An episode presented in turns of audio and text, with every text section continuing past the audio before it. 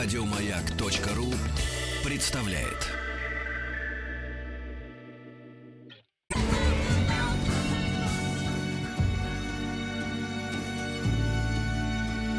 По заказу Гостелерадио. Итак, добрый день, дорогие друзья. Пришло время, пришло время рабочей недели. Ну, а сейчас начинается тихий час с Вадимом Тихомировым, поэтому сейчас в течение этого часа вы можете совершенно спокойно не работать, отложить все дела в сторону, прилечь, может быть, э, поспать. Ничего страшного. Говорят, у нас голос тихий, но противный. Так, ну что, пришло время, конечно, новостей. Ваше мнение нам очень важно. Напомню, смс-портал 5533. Все сообщения сейчас слово «Маяк». Есть форум радиомаяк.ру, WhatsApp, плюс 7 967 103 5533 мы берем последние новости и начинаем их, естественно, интерпретировать, препарировать, ну, кого как получится. Первая новость пришла к нам из Дании. Медики из Дании впервые провели исследование, которое уверенно продемонстрировало, что оказывается, чем мужчина умнее, тем он физически здоровее.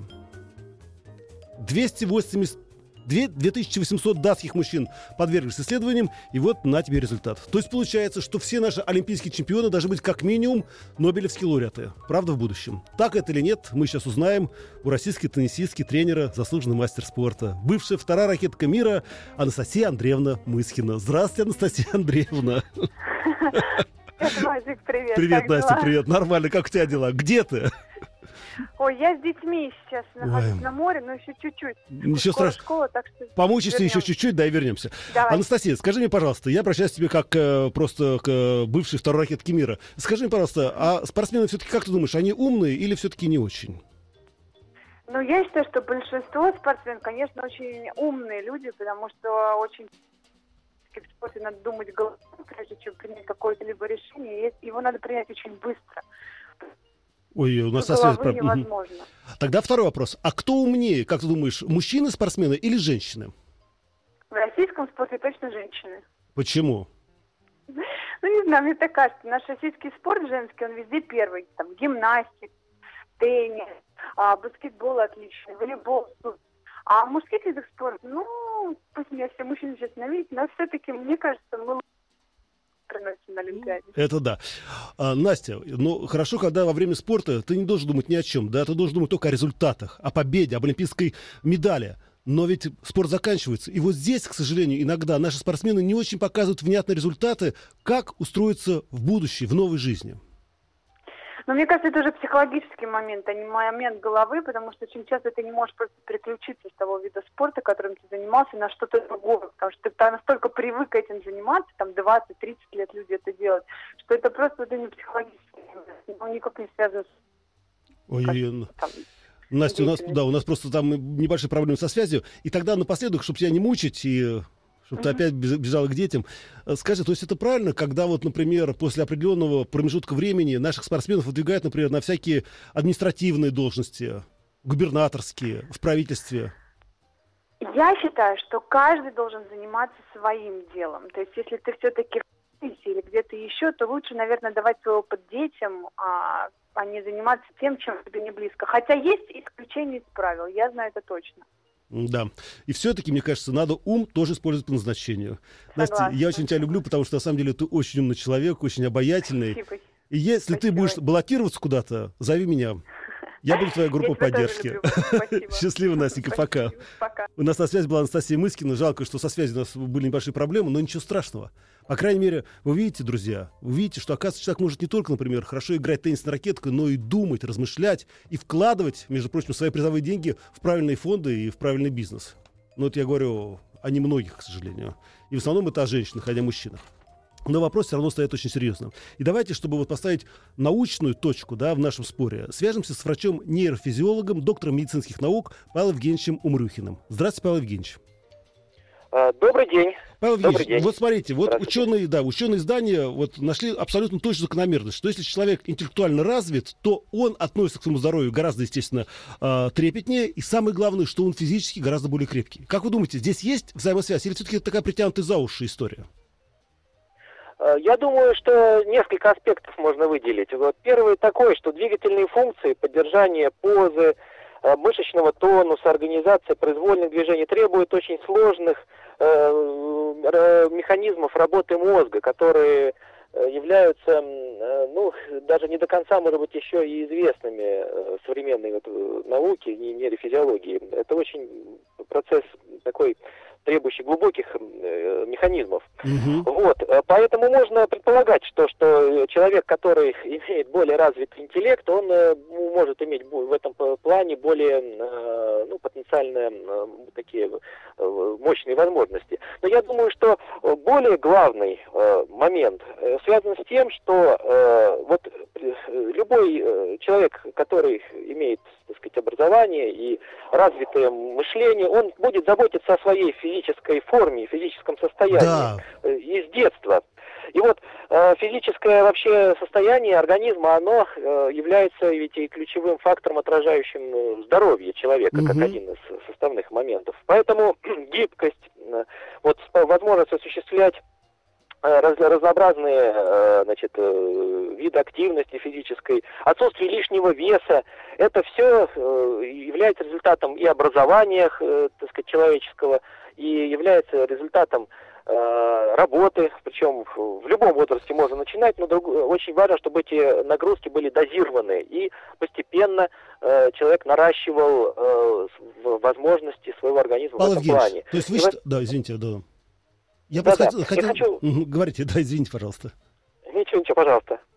Э, Я просто хотел, знаете, что спросить. То есть вы считаете, что правы были древние греки, когда, а, если ребенок, например, был крепкий физически, то они его оставляли. Если он был, скажем так, ну, с какими-то отклонениями, то они его сбрасывали в пропасть. Ну, в Спарте, по крайней мере, так делали.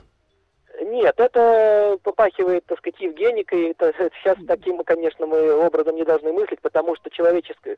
Если в то время было важно, чтобы был воин физически крепкий, то сейчас э, на, э, в общем, первое место все-таки, э, конечно, так сказать, человеческие общегуманные принципы выходят.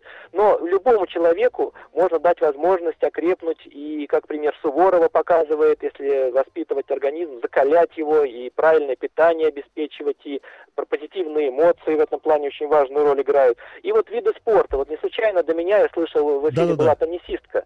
Да. Я как раз хотел сказать о том, то, что вот такие виды спорта, как вот горные лыжи, там вот теннис большой, и вообще теннис, и серфинг, кайтсерфинг, вот эти вот э, виды физической активности, они удовлетворяют, более того, потребности мозга в таких сложных видах движения, и э, это, в общем-то, даже потребность организма. И занимаясь этими видами спорта и получая от этого удовольствие, человек, безусловно, подготавливает мозг для освоения нов- новой информации, для того, чтобы э, интеллектуальные возможности, резервы организма раскрывались тоже в полной степени. Евгеньевич, я правильно понимаю, что вот большой теннис и, например, видимо, э, крикет или, э, ну, не дай бог, как вот... Есть такая игра, да, Да. и городки тоже. и городки, э, они развивают интеллектуально людей.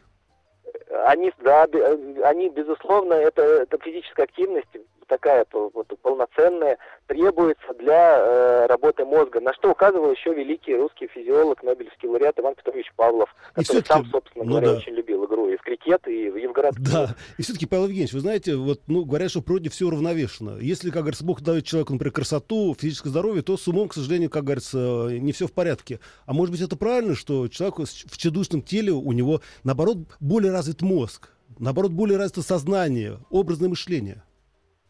Не, мне кажется, что вот и так не совсем верно говорить, что дает что-то Бог одно. Это такая расхожая, в общем-то, может быть, даже анекдотичная фраза. Я считаю, что, в общем, э, и интеллект, интеллект, он связан с физическими, э, с, физическими, и с, красотой, э, и вот, в- так сказать, в таком здоровом, настоящем, в хорошем человеке должно быть все, и красота, и Ну, и да. интеллектуальные возможности. Не я не думаю, что что-то одно дает Бог. И это бывает, он что-то забирает. Ну что ж, тогда можно, человек может корректировать это в значительной степени, если он, э, так сказать, э, на это обращает внимание и может компенсировать какие-то недостатки физические. Опять же, работой. Да. Работой интеллектуальной и работой физической. Павел Евгеньевич, я понимаю, что вы не психиатр, и все-таки я слышал э, версию, что если человек занимается физическим спортом, если он постоянно находится в тонусе, то и даже психические болезни его не берут, шизофрения и так далее и тому подобное, или отступают. Я сказал бы так, что, ну, я все-таки говорю не о спорте, потому Ну что да. спорт это отдельная тема, и спорт, в общем-то, не всегда э, позитивно э, отражается на состоянии здоровья. Я бы говорил, говорил о физической активности, о физкультуре. э, Но и вот по поводу психических заболеваний. Э, я думаю, что в, в значительной степени многие психические заболевания, депрессии, например, могут проходить, если человек начинает э, вести правильный образ жизни и как очень важный компонент образа жизни э, обращает внимание на физическую активность. Павел Евгеньевич, спасибо вам большое. Данные и статьи, которые это подтверждают. На встрече, да, на встрече, да, физического здоровья. На беговой дорожке. У нас был на связи Павел Евгеньевич Умрюхин, это врач-нейрофизиолог, доктор медицинских наук. Друзья, занимайтесь спортом. Только не боксом, а то станете как, ну вы знаете, этого боксера.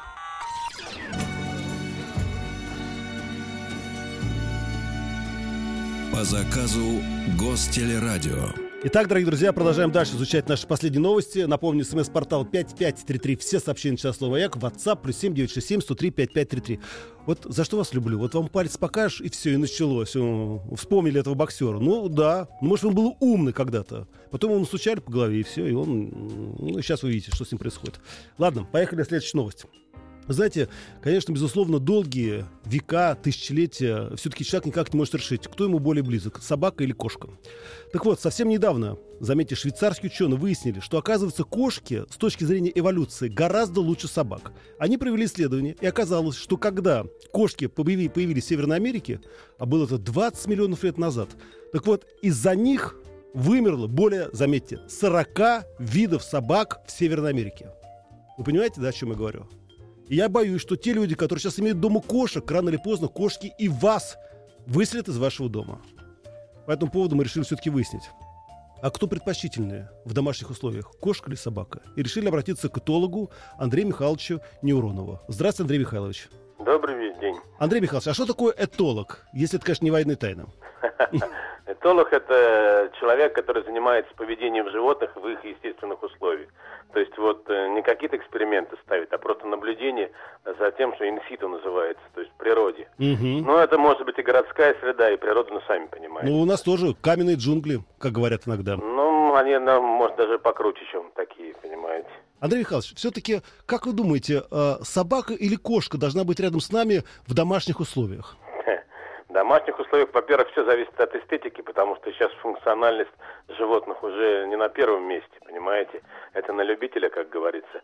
Потом надо учитывать многие и материальные аспекты там содержания, как у нас там ну, а, да. будут законы, не будут какие-то какие-то кошки, конечно, дешевле гораздо так вот. Да, естественно. Вот. Э, сейчас проблемы многие решили с тем, что э, люди уезжают, могут оставить в приютах там определенным, ну, заплатить деньги и как-то их содержать животных. И все-таки, если мы говорим о психологической совместимости, Ай, вот как раз это касается больше не животных, а людей. Потому что, да, очень часто делятся э, кошатники и собачники, да. понимаете? Но и, и большая прослойка между ними есть, которые любят и тех, и других. Кстати, у них и кошки, и собаки живут чудесно, вот да? таких людей, да. Совместно, в гармонии там и так далее. Ну, понятно, что некоторые трудности бывают, но не всегда. Вот, а вообще, конечно, э, на самом деле, скажем так, э, собака больше отдает, кошка больше берет.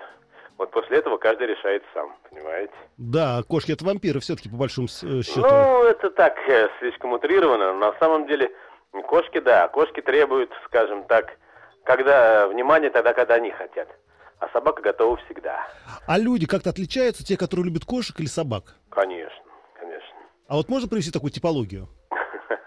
Нет, знаете, как говорится, по фенотипу нельзя, э, скажем, определить.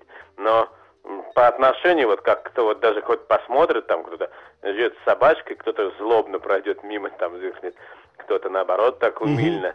Uh-huh. Кошечка тоже кто-то кормит, кто-то не подкармливает.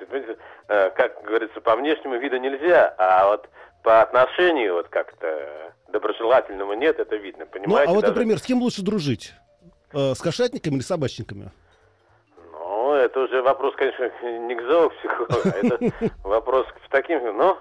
Ну, Вообще, вы вспомните Высоцкого. Вот это, это не только, пусть меня никто не обижает, ну, да. вот этот добрый, добрый, э, нет, вот этот э, какой-то кот был раньше негодяем, а этот милый человек был раньше добрым псом. Понимаете? Да, это точно. Понимаете, просто у собак более честное отношение. Андрей Михайлович, я неоднократно слышал о том, что, как ни странно, если собака содержится дома одна, ну, большую часть времени, она сходит с ума. А кошки, наоборот, вот им лучше быть одним дома.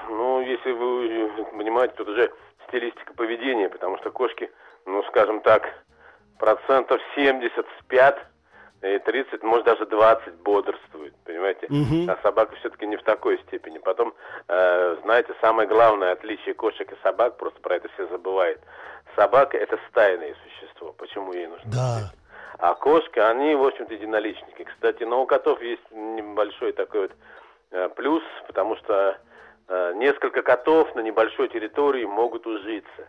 И самое главное, что коты, им не важно даже вот, э, вот даже бездомным все, э, пищи и так далее. Им надо место укрытия обязательно.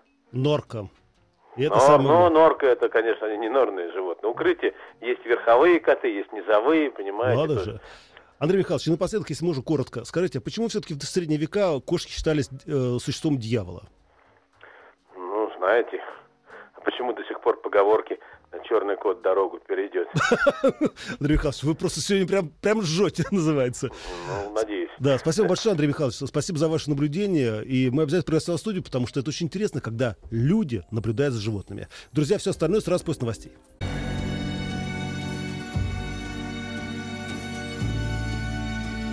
По заказу Гостелерадио. Итак, дорогие друзья, продолжаем наше научное изыскание. Дело в том, что э, швейцарские ученые установили, что, оказывается, кошки с точки зрения эволюции гораздо лучше приспособлены, чем собаки. Давным-давно кошки появились в Северной Америке, и из-за этого 40 видов собак погибли, не приходя в сознание. Мы решили обратиться э, к крупнейшему специалисту в области дрессировки крупных кошек, человеку, который знает о них все, Аскольду Запашному. Э, Надеюсь, что связь у нас восстановится. Если нет, ничего страшного, мы сами все расскажем. Друзья, э, пишите ваши письма. СМС-портал 5533. Все сообщения читают слово «Маяк». Есть форум радиомаяк.ру и WhatsApp плюс 7967 103 5533. Вы тут пишете, говорите, Вадик, а с кошкой гулять не надо. Да, действительно, потому что кошка гуляет сама по себе. И иногда, особенно э, в мартовский период э, своего движения, уходит на крышу и не возвращается. Но это, конечно, совсем другая история. Э, И вы знаете, как раз я, я читаю сейчас вот этого доктора Даниэля Сильвестоу. Так вот, он пишет о том, что, вы знаете, говорит, точная причина, почему превосходят кошки и собак, неизвестна. Однако это может быть связано с втяжными когтями, которые древние кошки передали своим одомашным потомкам, которых у собак как не было, так и нет. Так, ну что у нас со Скольдом Вальтеровичем? Связь не устанавливается, да?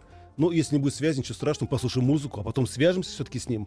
Ну и самое главное, друзья, вы же понимаете, что на самом деле, как вот говорил нам Андрей Михайлович, этолог, действительно, люди очень отличаются. Те, которые любят кошек, и те, которые любят собак. Но, оказывается, есть еще третья категория, которая любит и кошек, и собак. Ну, э, это совсем другая история. Э, я спрашиваю нашего редактора Никита. Никит, связь не получается? Итак, 3, 2, 1. Если нет, тогда мы поставим песенку. Да ведь? Никитич, не получается? Ну, вы знаете, друзья, что делать? Это прямой эфир.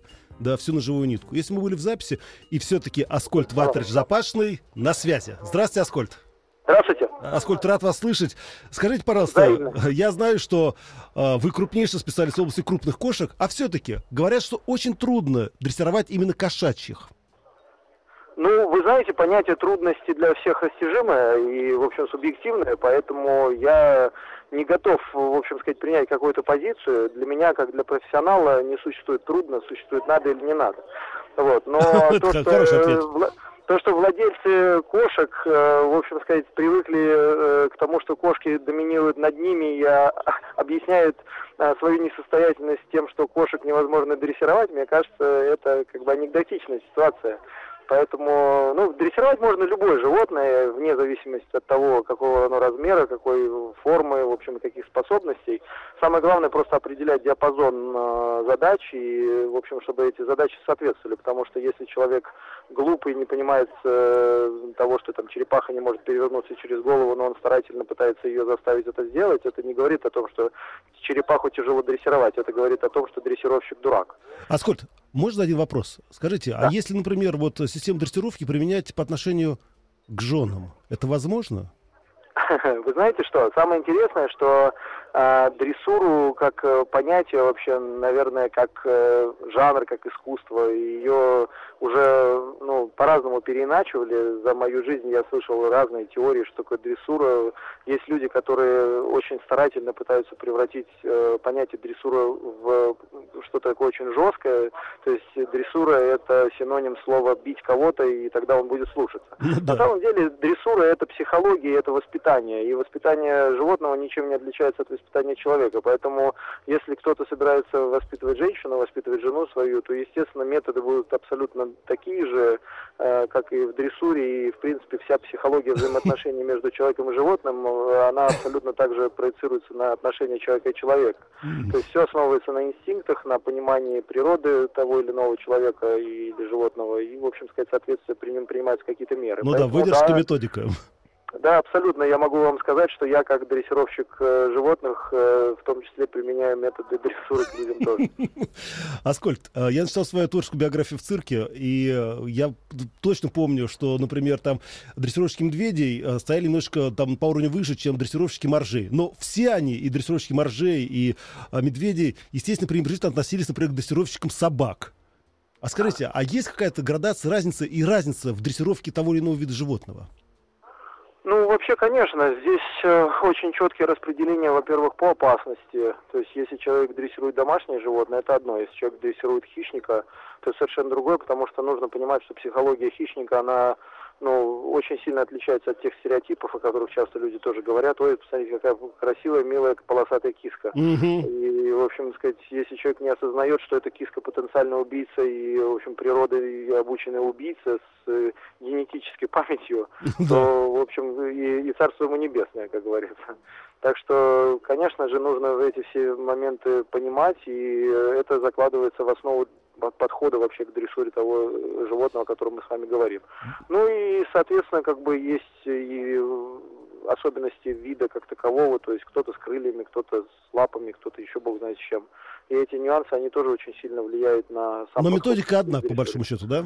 Ну, методика, как я сказал, основа, наверное, да. не методика, а основа дрессуры как таковая, она одна, да, потому что под методикой нужно подразумевать уже непосредственные действия какие-то, а они уже идут, отталкиваются от э, теории, вот, и то, о чем я уже говорил, от психологии Ну да. непосредственно. Аскольд, и напоследок такой маленький вопрос. Мы все время воспринимаем животных как братьев наших меньших. Но я до сих пор помню, как э, великая дрессировщица, забыл какой фамилии, голубей, да? Вот когда голуби летали над манежем, они никогда не гадили. Но как только они вылетали над залом, они тут же начинали прицельное бомбометание. Я думаю, это они на зло, наверное. Я не могу ничего вам по этому поводу сказать. Нужно поднять статистику бомбометания голубей в зрительном зале. Вот. Но мне кажется, что просто артисты приучены к тому, что бы ни происходило с ними, нужно всегда улыбаться и делать вид, что ничего не происходит. Поэтому вполне вероятно, что артисты также были, в общем, сказать, Только они не подавали виду, да. Да, но при этом они широко улыбались и доставляли удовольствие. Аскольд, спасибо большое. Привет брату и, конечно, привет вашему замечательному цирку. спасибо и привет всем радио. Да. У нас был на связи Аскольд Запашин. Друзья, сейчас немножечко передохнем и продолжим.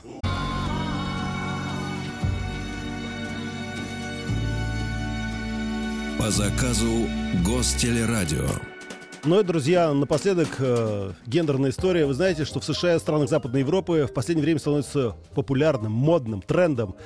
Мужчины все чаще и чаще отказываются от своих профессиональных деятельности, от своей карьеры и занимаются домом, воспитанием детей.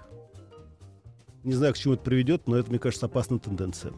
Да, это или нет, так это или нет, мы сейчас спросим у детского психолога, руководителя клуба детской психологии Светланы Клюваевой. Здравствуйте, Светлана. Здравствуйте. Светлана, скажите, пожалуйста, э, ну, в последнее время действительно стало трендом, да, когда э, у меня даже вот друг очень хороший, э, замечательный был артист, сейчас валяется дома вместе с ребенком, а жена работает в это время, продюсирует. Скажите, хорошо это или плохо для ребенка, когда его воспитывает не мама, а в большей степени папа? Ну, это такая данность, да, сейчас довольно популярно такое явление становится. Ну, я бы не сказала, что это как-то хорошо или плохо. Ребенок к этому приспосабливается, и все-таки мама тоже оказывает влияние, только они как будто меняются местами, мама с папой. Ну, вот такая переверсия, вот э, в голове у ребенка не произойдет какое-нибудь замыкание? Все зависит от того, как, насколько пап- папа может быть таким же заботливым и очень хорошо справляться с обязанностями, например, когда мама не может э, выполнять свои функции. И да, таким образом они меняются, и это не сказывается никак, э, никаких, э, никаких нарушений да, в личностном развитии это не вызывает. Но есть какая-то опасность, мне кажется, Светлана. Вот вы что-то не договариваете. Угу. Опасности, я бы не сказала, что какая-то опасность есть. Э, потому что все зависит от того, какие правила и как именно этот папа э, воспитывает этих детей. На самом деле он уделяет им внимание, играет с ними, там, водит им их по кружкам. Или же там папа может быть в депрессии, да, лежать дома на диване и смотреть телевизор. Ради, дети по нему ползают, да. Тоже, тоже хорошо. Да. Светлана, вот и... смотрите, да, извините. Да. Поэтому тут э, скорее не зависит не то, там, кто сидит, кто больше времени проводит с ребенком, да, а то качество э, контакта, который дает и мама, и папа. Да, вот это вот самое главное. Важнее. Контакт это очень важно. Светлана, э, ну, долгое время дискутировался вопрос, да, о том, что, например, э, когда в семье одна мама, да, мать-одиночка, как говорили раньше, это очень плохо для воспитания ребенка. Но мы знаем сейчас примеры, когда в семье папа-одиночка. И вот да. здесь, мне кажется, какая-то гораздо более большая опасность для детей. Или нет? Или я преувеличиваю? Ну, конечно, для развития полноценной личности э, важно, чтобы был и папа, и мама. Но, к сожалению, э, случается так, что действительно одного родителя нет по разным причинам. И детям приходится приспосабливаться. И, да, может воспитывать папа, но если какие-то... И, кстати, папа может э, некоторые материнские функции на себя брать. Угу такие как забота. И все зависит еще от э, возраста ребенка, в каком возрасте он остался без мамы. Конечно, это может быть э, довольно серьезно повлиять на, на психику ребенка, это может быть глубочайшая травма. Mm-hmm. Но, тем не менее, и тогда же, когда отсутствует папа в семье, и когда отсутствует мама в семье, там другие люди могут ну, компенсировать ну, да, да, в принципе. отсутствие этой мамы. Ну, вы сказали хорошо, что ребенок приспосабливается. И, Светлана, напоследок, очень коротко, скажите, а с мужчиной ничего не может произойти, вот если он берет на себя несвойственные функции? Потому что я помню, как у одного моего знакомого, он сейчас даже лактация, когда у него родился ребенок. Ну, правда, в зрелом возрасте. Вот скажите, изменяется мужчина, да или нет? Мужчины вообще очень остро переживают э, и беременность, и э, вплоть до физиологических изменений, да, и изменений психики. Э, То есть он может вот измениться, да? Да?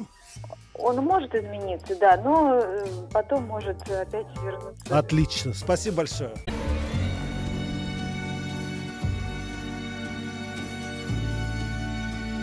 По заказу Гостелерадио. Итак, дорогие друзья, мы продолжаем нашу тему. Как я уже вам сказал, э, в США и странах Западной Европы в последнее время становится все больше мужчин, которые отказываются от своей профессиональной деятельности, карьеры и занимаются домом, воспитанием детей. И вот Светлана Клюваева, детский психолог, там сказала о том, что, друзья, ребенок может приспособиться ко всему, к чему угодно, поэтому не волнуйтесь, те, кто вот страдает, э, как вот, например, дети Филиппа Киркорова, все нормально, все хорошо, дети приспособятся. Но самое главное, что сказала Светлана, она сказала, что и мужчина, конечно, тоже может измениться. Да, у него, может быть, возникнут какие-то физиологические даже проблемы, но рано или поздно с возрастом все рассосется. И это большой творческий успех. Э, мы хотели связаться еще с одним человеком, который не по своей воле, а по воле сценаристов стал, да, папиной дочкой или как там, в общем, отцом-героем, Андреем, Андреем Евгеньевичем Леоновым, замечательным актером. Но, к сожалению, он находится сейчас э, за пределом Московской области, и связь недоступна, поэтому, ну, что делать, друзья, что делать? С Андреем Леном мы свяжемся обязательно в следующий раз, по какому-нибудь другому поводу. А вы самое главное, продолжайте слушать «Маяк». Это же правильное решение. М? Ну все, хорошего вам, как говорится, окончания трудового рабочего дня. И до завтра.